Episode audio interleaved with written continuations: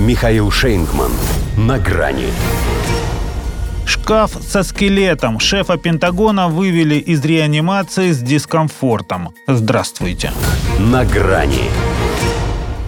Среда уж близится, а Остина все нет. Хотя исчез Страдаров он аж в прошлый понедельник. Ладно, тело не предъявили. Вторая неделя пошла как слег, а все никак не разъяснят, чем же он так занемог, что после интенсивной терапии и реанимации в том по-прежнему стыдно признаться. Хотя чего уж там стесняться-то, если президенту США, например, даже колоноскопии чуть ли не публично проводят. По крайней мере, едва ли не глашатаями всех об этом оповещают.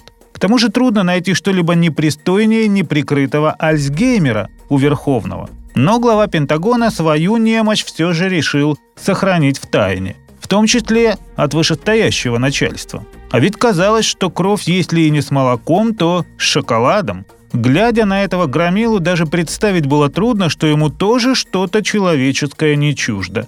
Тактик еще называют шкафом, но выяснилось, что и в этом шкафу упрятан свой скелет, причем какое-то время он находился в бессознательно обездвиженном положении. Похоже, это самая неудачная операция семидесятилетнего генерала. И у всех теперь вопрос: она единственная, о которой он не сообщил руководству? Или это не первая его самоволка? Почему сразу не поставили в известность Джо Байдена, допустим, понятно. Тот и в лучшие свои президентские годы не всегда осознавал, кто он, этот парень чернокожий. А сейчас и вовсе не было смысла забивать его совсем ослабевшую голову лишней информацией. К тому же первого января, когда Остин оказался в отключке, старый маразматик нежился на Карибах. Не портить же ему отпуск из-за такого пустяка.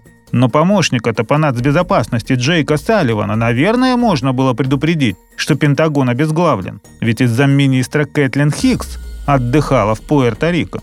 Говорят, что всю ответственность за секретность госпитализации Остин взял на себя. Но, во-первых, и это говорят за него. Во-вторых, не уточняют, в какой момент он это сделал. Если, как уверяют, процедура планировалась как регулярная, то вряд ли он полагал, что что-то пойдет не так. Значит, только «ц» никому, успел он прошептать перед тем, как превратиться в овощ. Зато теперь в его ведомстве с перепугу от реакции на скрытность пообещали ежедневно рассказывать все как есть. Ну или почти все. Объявили, что патрон переведен из реанимации, но все еще испытывает дискомфорт. Отныне поди они будут сообщать о каждом его чихе и стуле. Хотя о последнем он может не беспокоиться, там все твердо. У Байдена, как сказал его адъютант Кирби, нет других планов в отношении Остина, кроме как, чтобы он оставался на своем посту. Справедливо, ведь вот что значит человек на своем месте. С первого января, как сквозь землю, охватились его только пятого. Потому что солдат спит, а служба идет.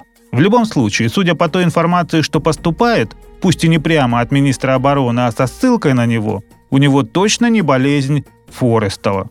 Пусть русскими бредит не меньше, однако выпал он все-таки не из окна, а только в осадок. До свидания. На грани с Михаилом Шейнгманом.